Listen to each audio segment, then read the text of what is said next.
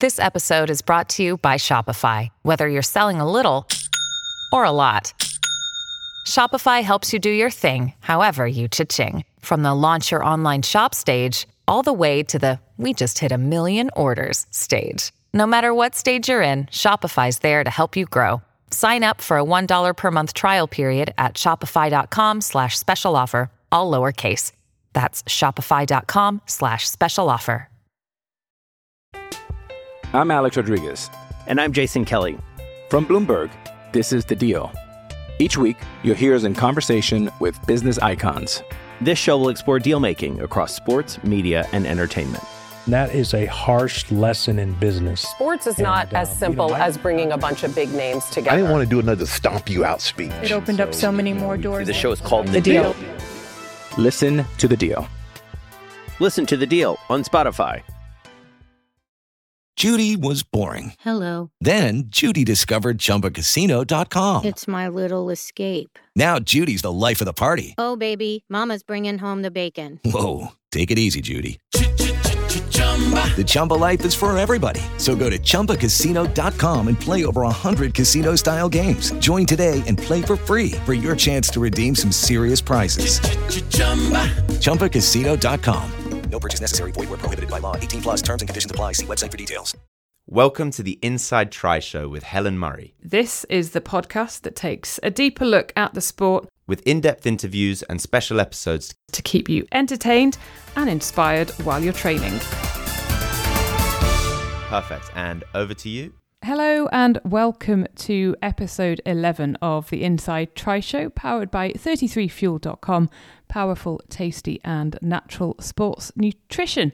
I'm Helen Murray, and I said at the very outset of doing this podcast that I wanted to bring you interviews that would inspire you or maybe entertain you, as you heard there, while you're training. And this week's interview definitely falls into the inspirational side of things. You might need a tissue at hand too. the day I was diagnosed, I went for a run, of course, um, with with my dad, and he gave me some advice which I really it meant a lot to me then. It really chimed with me, and I t- tried to take it to heart as much as possible. And that's that we can't control when we die, but we can control how we live today, and hopefully how we live tomorrow. And so that's what I really try and aim to do on each and every day. And I think so far I failed every day, but at least I've tried to do that.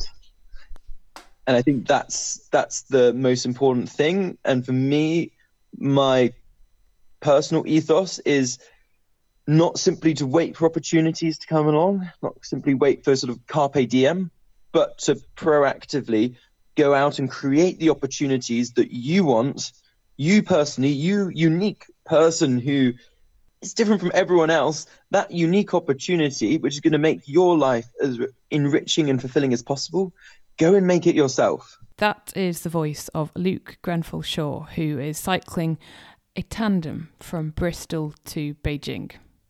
I think alone that is pretty impressive, isn't it? But just throw into the equation the fact that Luke has got stage four cancer, and you quickly realise that he is one of those extraordinary people in life who you feel lucky to have even spoken to or had anything to do with. And if you don't feel inspired or motivated to maybe make the tiniest of changes in your life after hearing that interview, well, then obviously I'm not really doing a very good job. It's stirring stuff. But before you hear more from Luke, I want to say thank you very much to Jason Major, who's become a Vino buddy. Thank you very much, Jason. And Barbara Callahan, who signed up to be a coffee buddy. If you want to check out how you can get involved, then just head over to patreon.com forward slash inside tri show. And yeah, I hope by now you know I am really, really grateful for everyone's support and also for everyone who has shared the episodes and left reviews. Um, I did actually see a review. It made me laugh. So thank you very much to whoever left it. And it said, Well done to Helen and the team. And I was thinking, there isn't actually a team behind the Inside Tri show. It is literally just me. So, but still, I really appreciated the sentiments. Um, I also wanted to give a quick shout out to 33 Fuel, who make yummy and natural sports nutrition. Their um, Eroica protein bars are something else, and they're full of mixed nuts and fruits and spices and tip top protein as well. So great for recovery, good for afternoon snacks, and you can get a discount by using the code Inside Tri 33 at checkout. So this week I need to tell you that um, oh yeah, okay, swim training. I mentioned that I had kind of gone up a lane and here's a lesson I've learned from it so far. Stick with it right? It is the one of the most demoralizing uh, situations because I really can't keep up and I had such a face on me on Sunday night halfway through the set because I was just annoyed with myself that I couldn't keep up. However, I did manage to do um, I think it was 10 yeah, 10 by 100 and I swam them at least five seconds faster than I think I've ever swum before. And I did 10 of them. Yes, there was rest, but this is what I'm saying to you. Stick with it.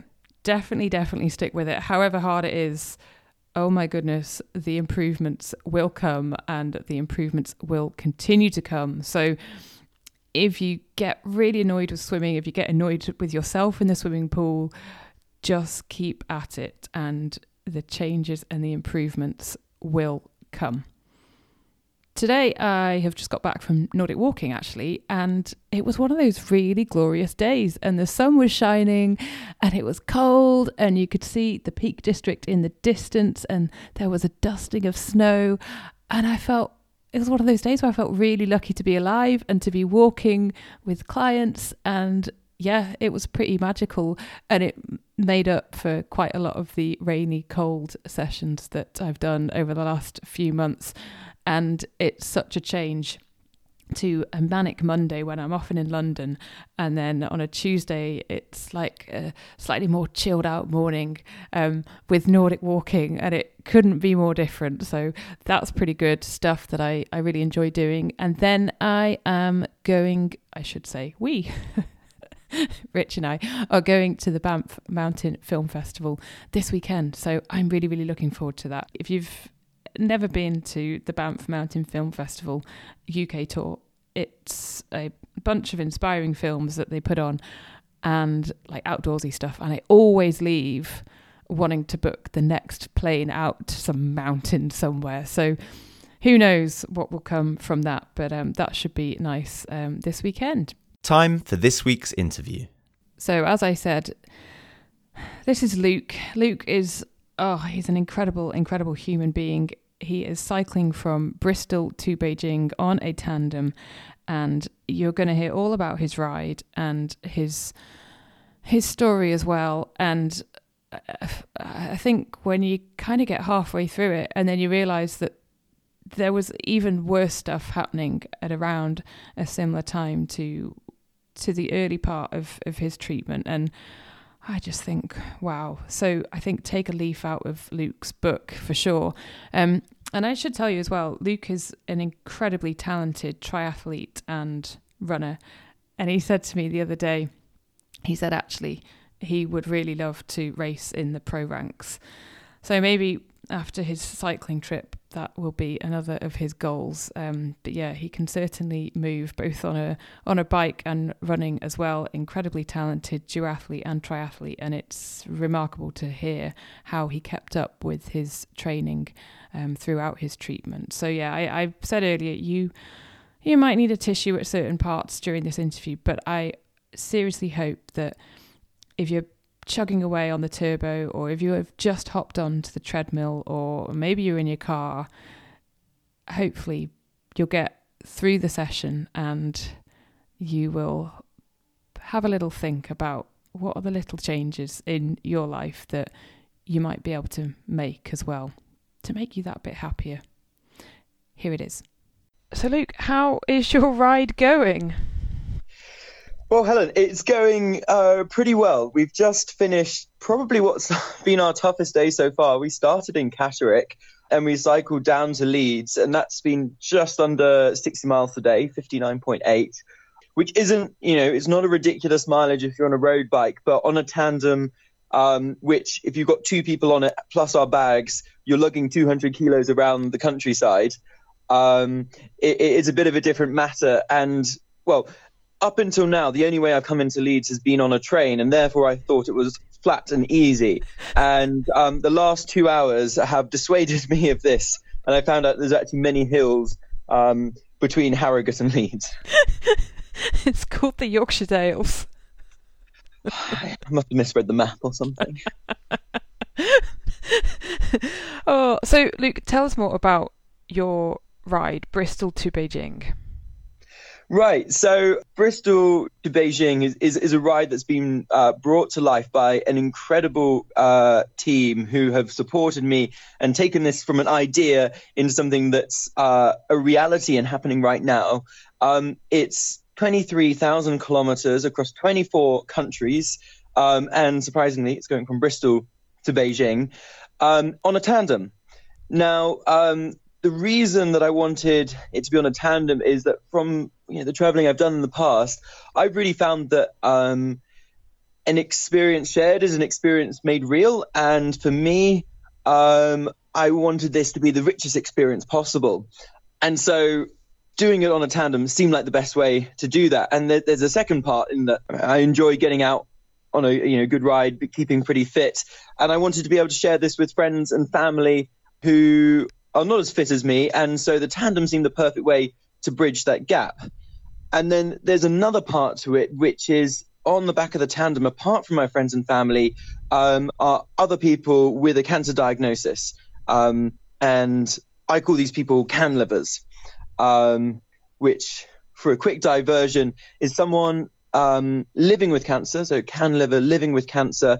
And that term encapsulates um, both the challenges and uncertainties that someone with cancer will face on a daily basis. And that is, you know, is this niggle in my shoulder, um, you know, is this is this cancer returning? Uh, will I uh, get get the chance to have kids? Will I be there for a university reunion ten years time? So there's that uncertainty and the challenges also of treatment that you face on a daily basis. Um, and then on the other side, there's a really positive message that you can live with cancer.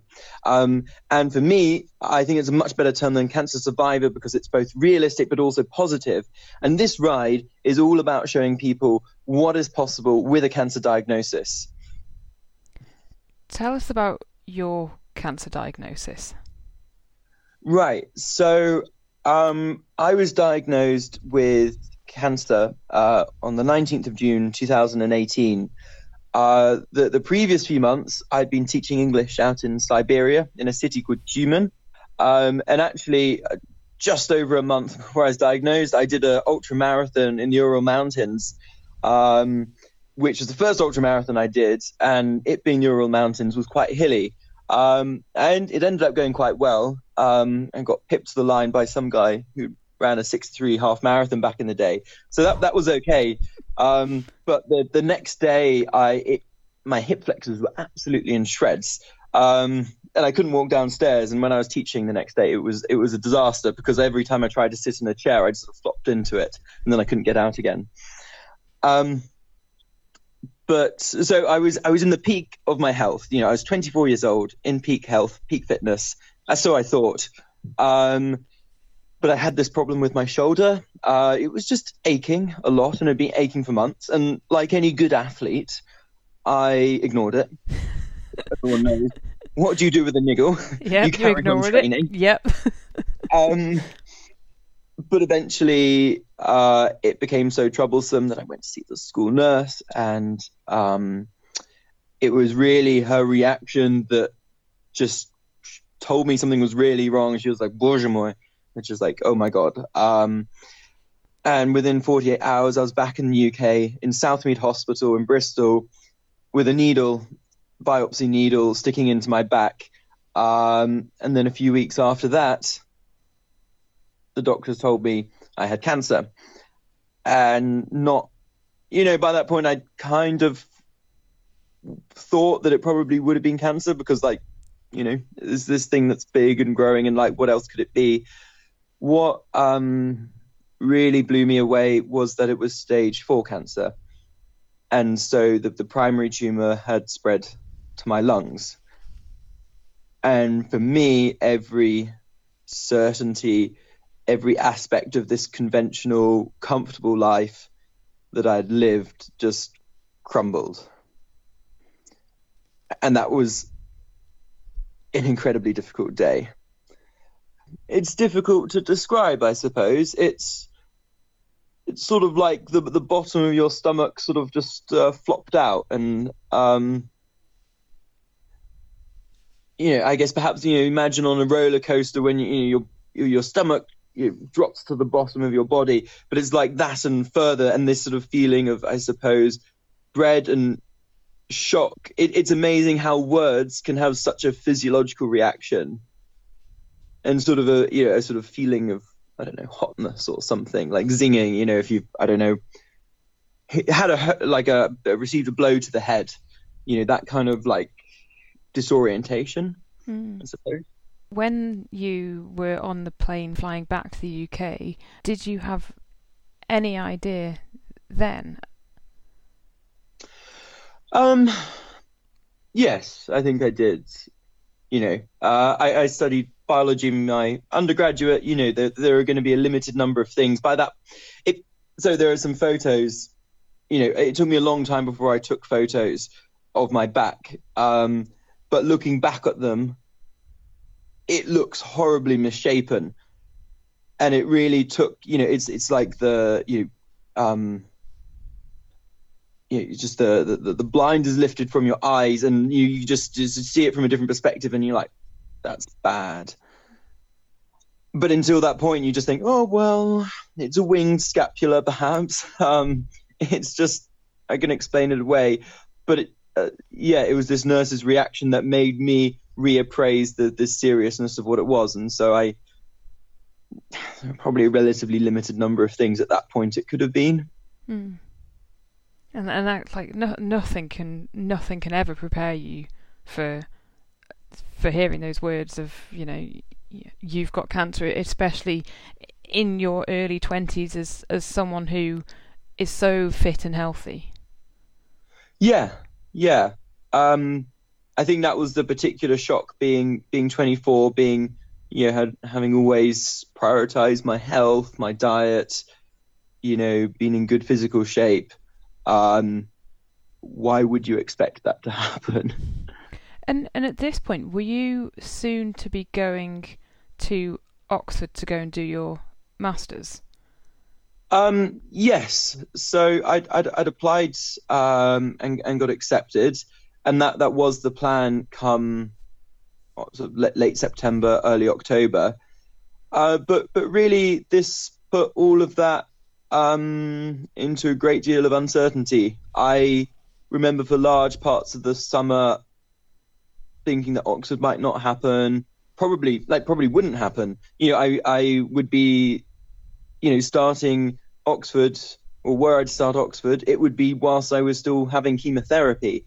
That didn't seem to be a plausible option in, those early days. Um, and the doctors just had no idea how I was going to respond to the chemo. So it's something I kind of found out in hindsight. They were like, "Hmm, we'll give it a go. There's nothing to lose. Um, and very luckily, it's worked better than they thought, but that doesn't bring any guarantees, even so. What has your treatment schedule been like from that time in June? So I had um, six rounds of chemotherapy, um, and that involved being in hospital for three, four days at a time, so sleeping in overnight.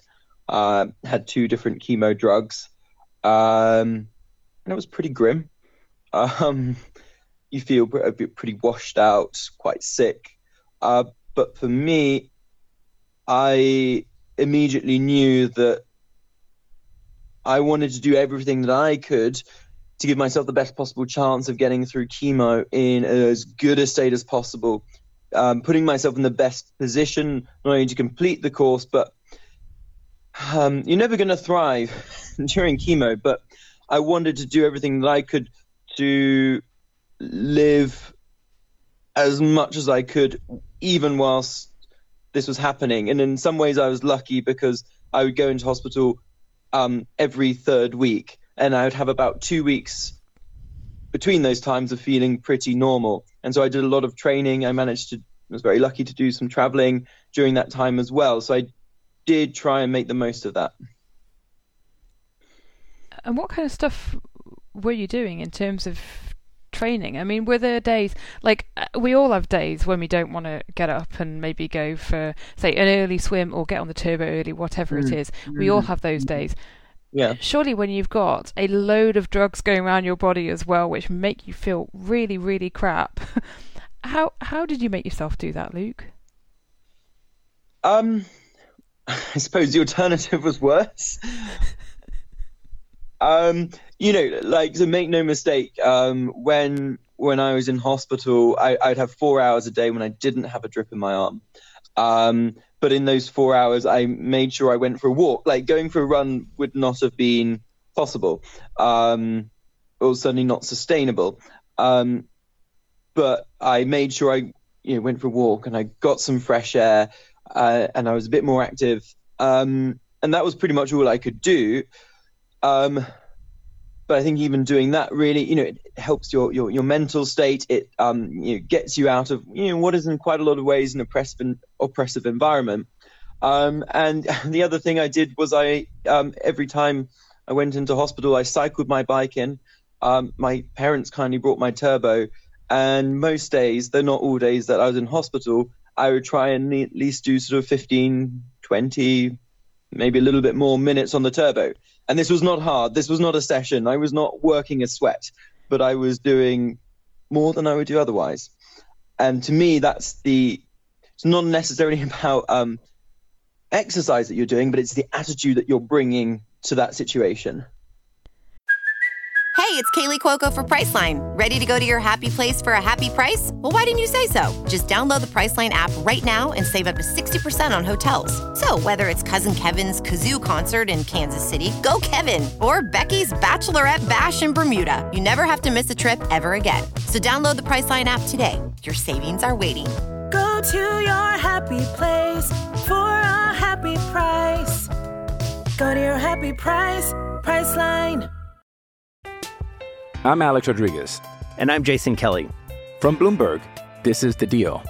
Each week, you'll hear us in conversation with business icons.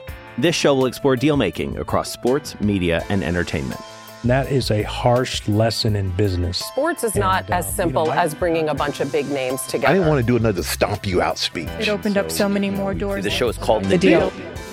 Listen to the deal. Listen to the deal on Spotify did you get a few uh, looks of oh, how on earth can you be doing that or more of a oh why on earth are you doing that you shouldn't be doing that from the medical team around you um so I think the reaction was one of amusement. Um, this guy, he's wanting to be on a turbo. I, I don't think they'd had any patients doing that before.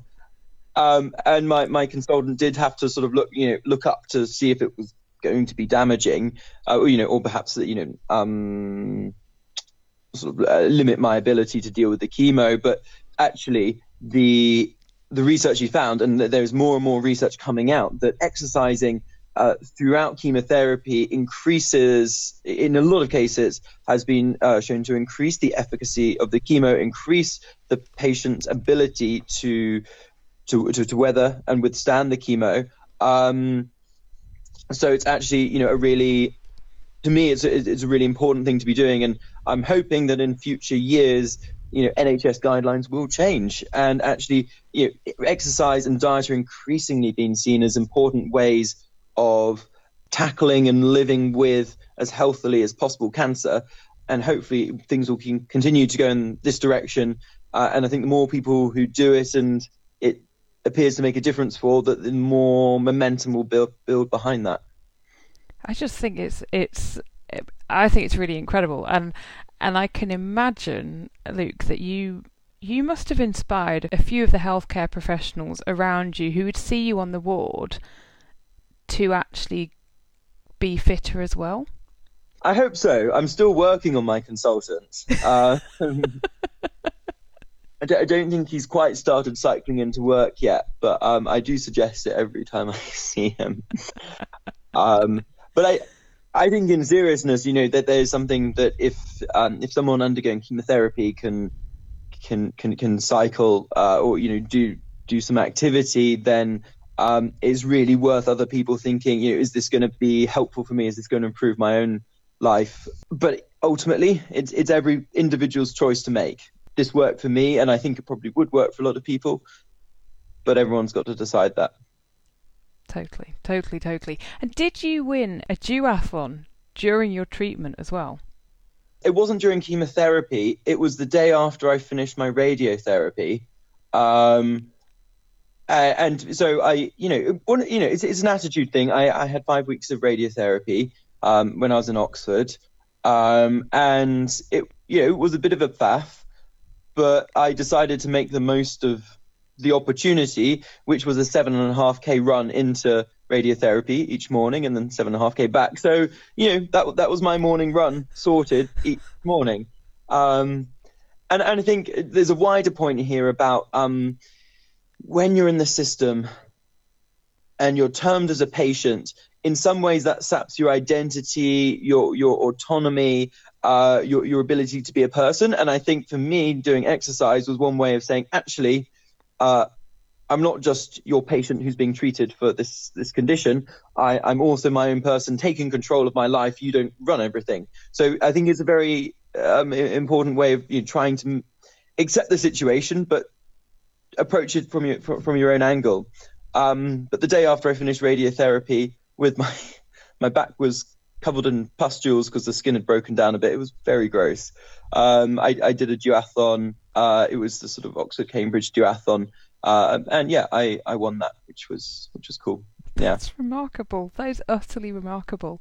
Um, and you did a, a, half Ironman as well in Egypt, didn't you? You had been diagnosed, hadn't you? And was right. this during treatment too? I suppose that there are a trio of races that uh, mean a lot to me because they, they all happened essentially during this treatment phase. That um, the, the final one was this duathlon.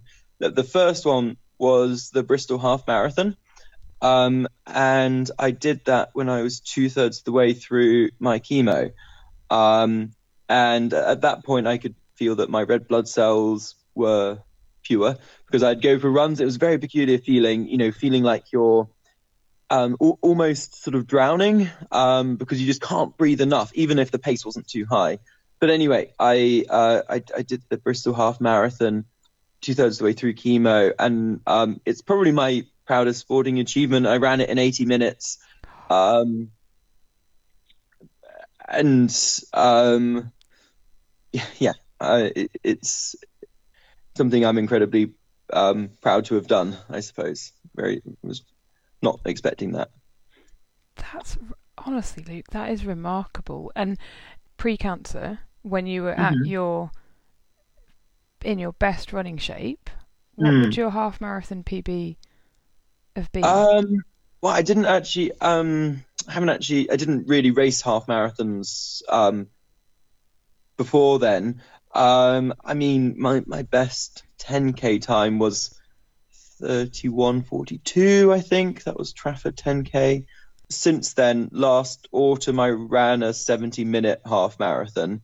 Um, but I think there's more in the tank. But um, you know, but until you run a faster time, that's that's my PB. So, um, that's and and and you did do again pre-diagnosis. Um, I mean, you were big into your triathlon as well, weren't you?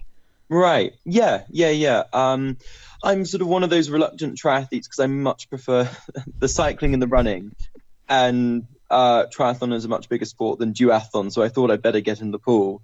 Um, and of course, there's only ever been limited success. Uh, you know, I did a lot of the university races. Uh, I was at did my undergrad at Durham, um, and I think my best um, uh, or highest level achievement there was coming second in the BUCS duathlon to Richard Horton.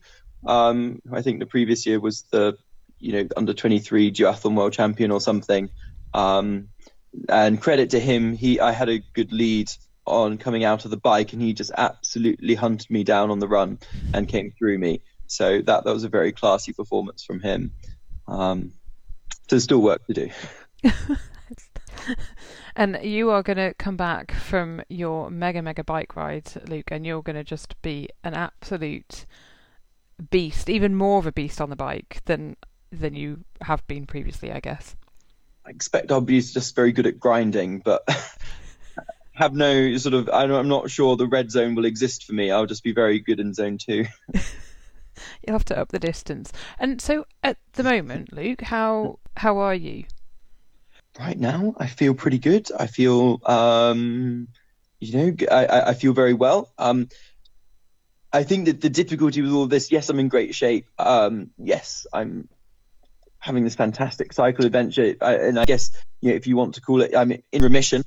Um, I don't particularly find that's a useful term because it doesn't mean very much.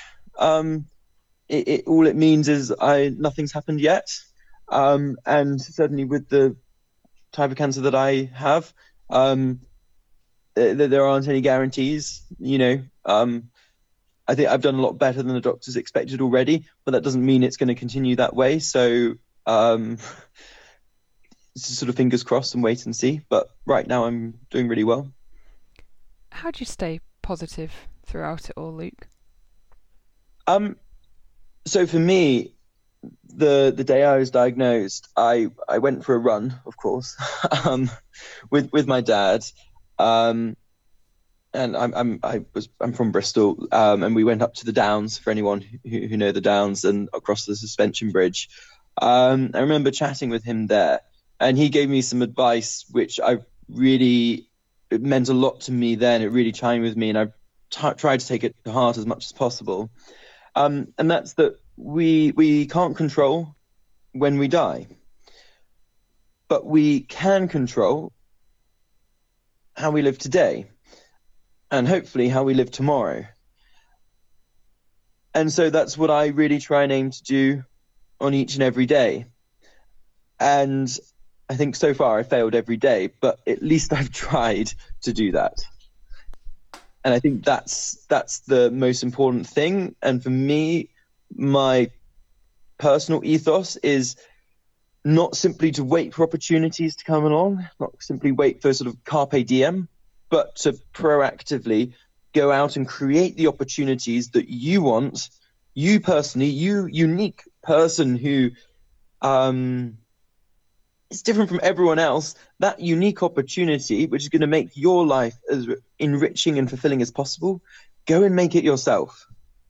Take take the risk and, and do it. And that might be a really small thing, in one sense, you know, putting your phone on aeroplane mode and just having a bit of time away from social media, or that much might be a much larger thing, um, probably over a longer period of time, and thinking, well, you know, what job do I want? What career?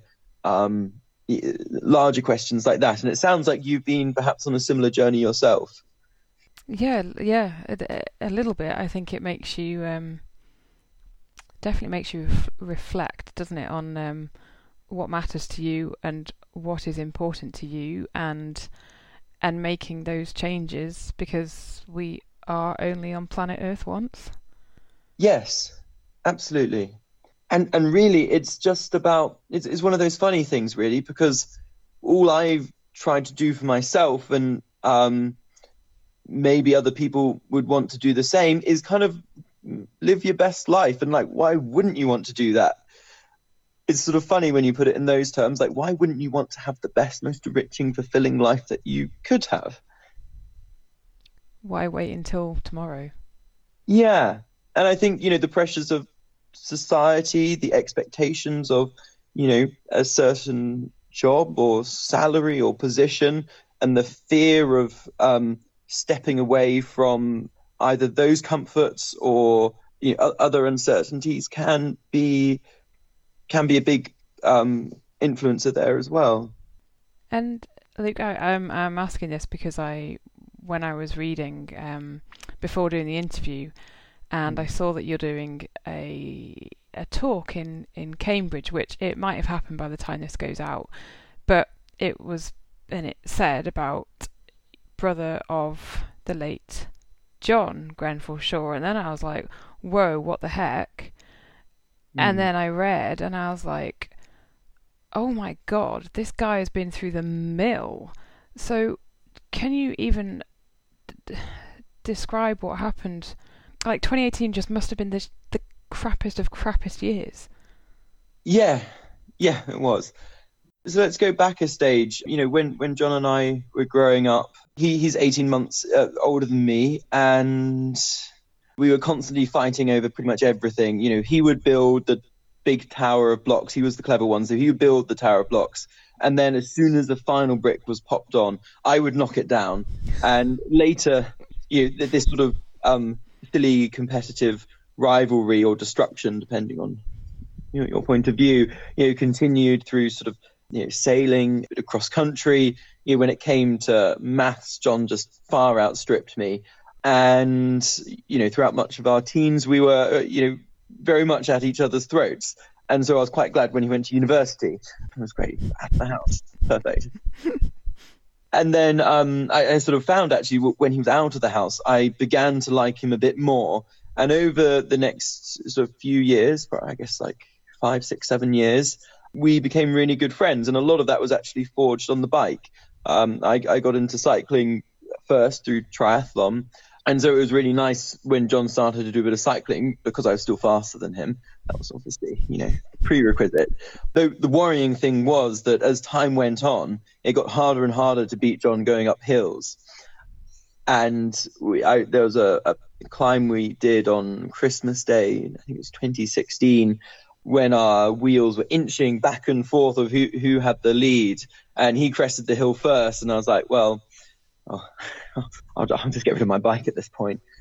Um, no, but actually at that, that, point, it was our relationship had matured and, and, developed so much that I was really pleased to, to, to actually see how how amazing it become. And yeah, I think one of his top achievements was say coming ninth in BUCS, the university championship in the 25 TT.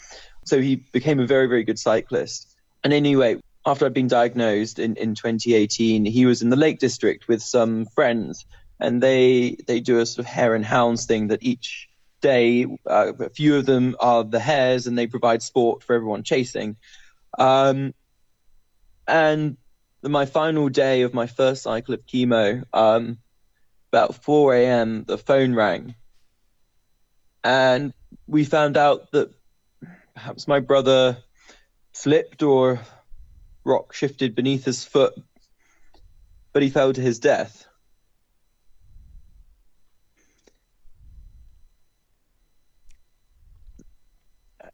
And what can you say?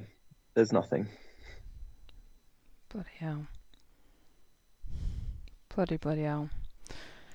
And is part of the ride, Luke, that you're now doing, is part of that like on the bike? Did it? Did you really want to do something on the bike for for your brother too?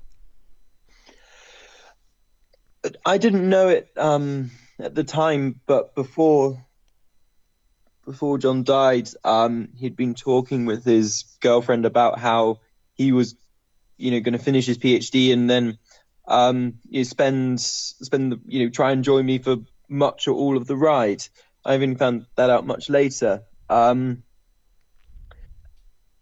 I don't. I'm not actually doing the ride, you know, um, to remember John or for John, but I know John is with me doing the ride, and for me, it, I suppose it is a member of a way of remembering John. It's incredible. Yeah. It's honestly, and you're raising so much money for so many good charities as well by doing it, aren't you? So, um, when it comes to the ride, the, the most important thing, apart from having fun, is to change the way people live.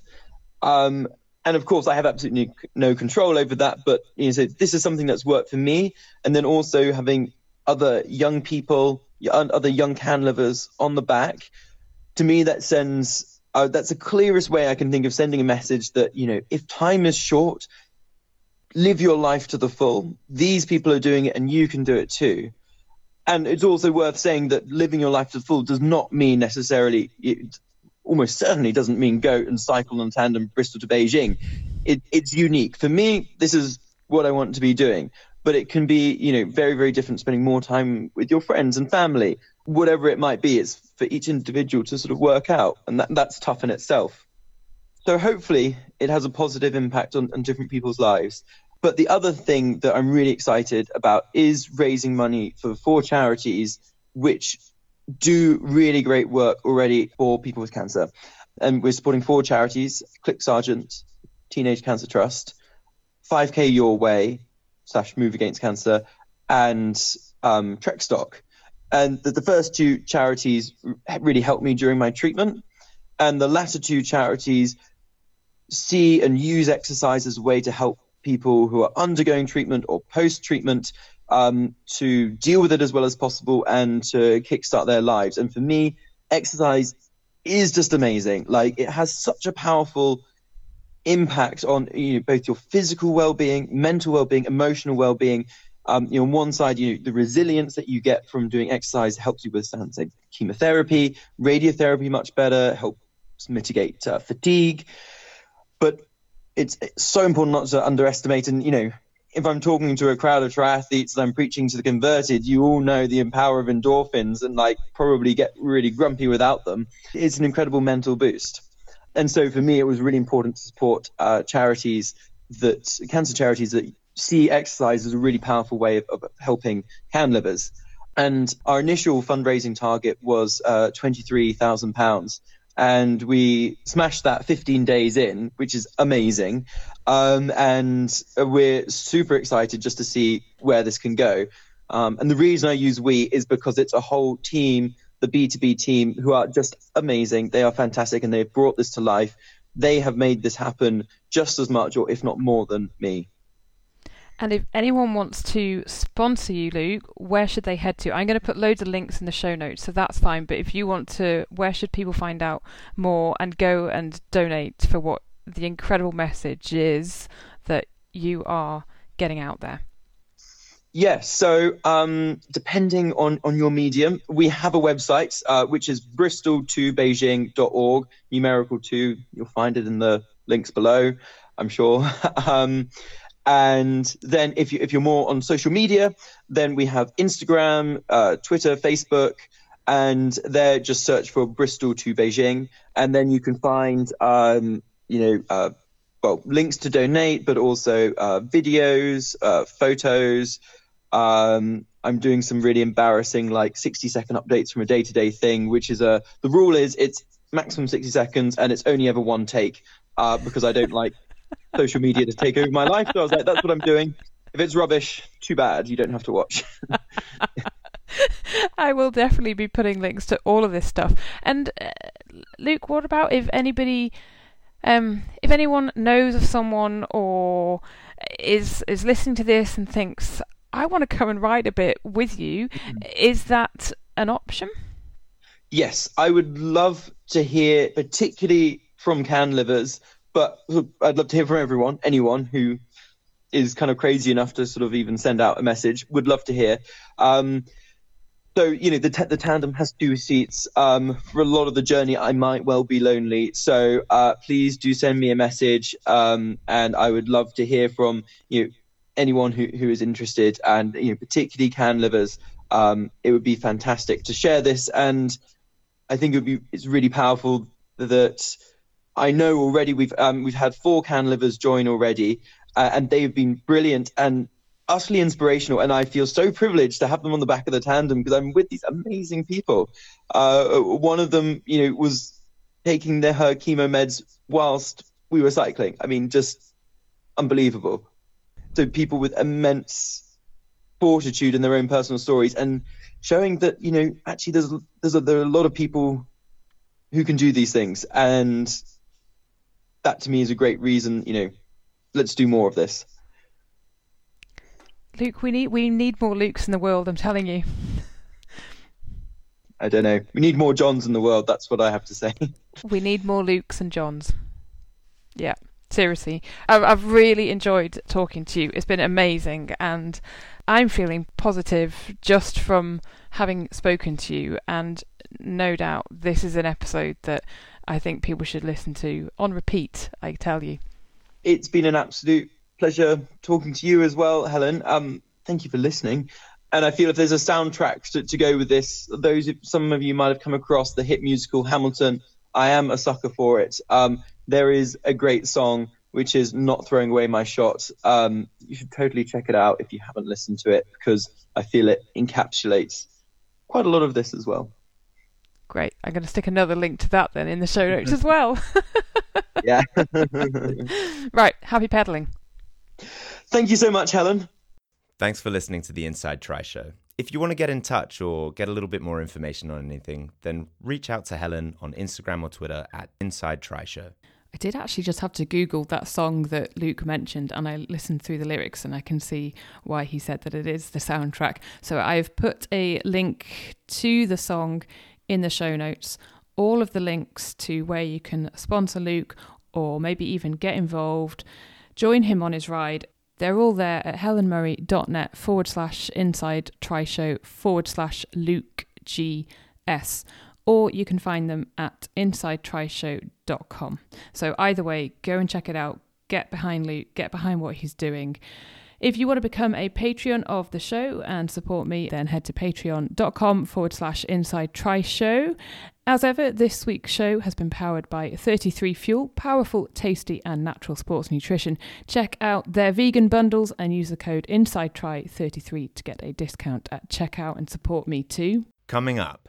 My first Ironman, you have no idea what to expect. You don't even know if your body's going to respond to it or be able to respond in the way that it's required to.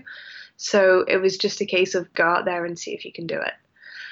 And then kind of racing in Kona was the cherry on top and being able to experience that with maybe a bit less pressure on my shoulders because I'd had a decent result before it and Nice was uh, very much appreciated. Yep, we'll be hearing from Imogen Simmons, who was third at the 70.3 World Championships. So look out for that, and don't forget you can get 20% off with the code INSIDETRI with our friends over at comfuel.co.uk. But until next week, keep it fun. Thanks for listening, and we'll speak then.